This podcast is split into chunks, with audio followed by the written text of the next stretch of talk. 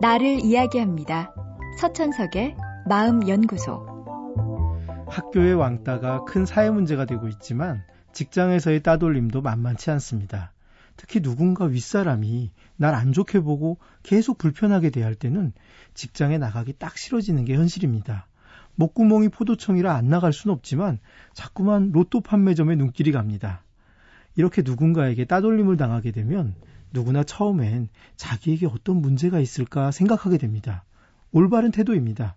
혹시 나도 모르게 잘못을 했거나 오해를 살 만한 행동이 있었다면 알고 있는 게 좋으니까요.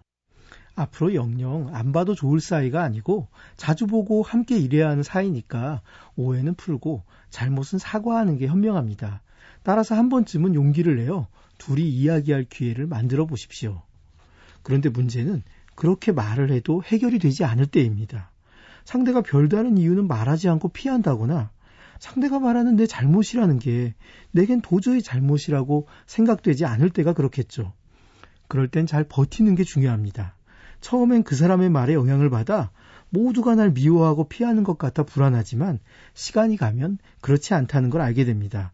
사람들은 드러내고 날 편들지 않을 뿐 대부분 날 싫어하는 건 아닙니다. 상황이 변하면 나를 미워하는 상대가 떠날 수도 있고 별다른 영향력이 없어지는 순간도 오게 됩니다. 이 과정에서 중요한 건 스스로를 문제라고 보거나 무능하다고 여겨서는 안 된다는 겁니다. 자기의 잘못이 있는지 한 번쯤 성실히 들여다보았다면 그 이후엔 더 이상 자기를 탓하느라 많은 시간을 들이지 말아야 합니다. 그보다는 내게 힘을 주는 관계를 탄탄히 만들어야 합니다. 직장 밖의 사람들도 좋고 가족들도 좋습니다. 같은 업종에 종사하는 다른 직장의 관계자들과의 적극적인 교류도 큰 도움이 됩니다. 사람은 아무래도 인정받지 않으면 살기 어려운 존재니까요. 이런 노력들은 우리에게 더 발전한 관계를 선물하고 뭔가 다른 기회를 만들어주기도 합니다. 이렇듯 한 곳에서 무엇을 잃으면 다른 곳에서 무언가를 얻게 되는 게 인생입니다. 사주에 보면 10년 대운이란 말이 있습니다. 운명의 큰 줄기는 10년 주기로 변화한다는 의미죠. 지금 풀리지 않는 이 순간이 내게 가혹한 운명이지만 그 운명도 분명 끝이 있다는 사실을 잊지 마십시오.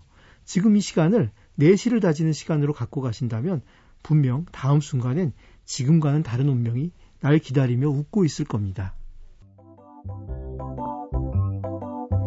서천석의 마음연구소. 지금까지 정신건강의학과 전문의 서천석이었습니다.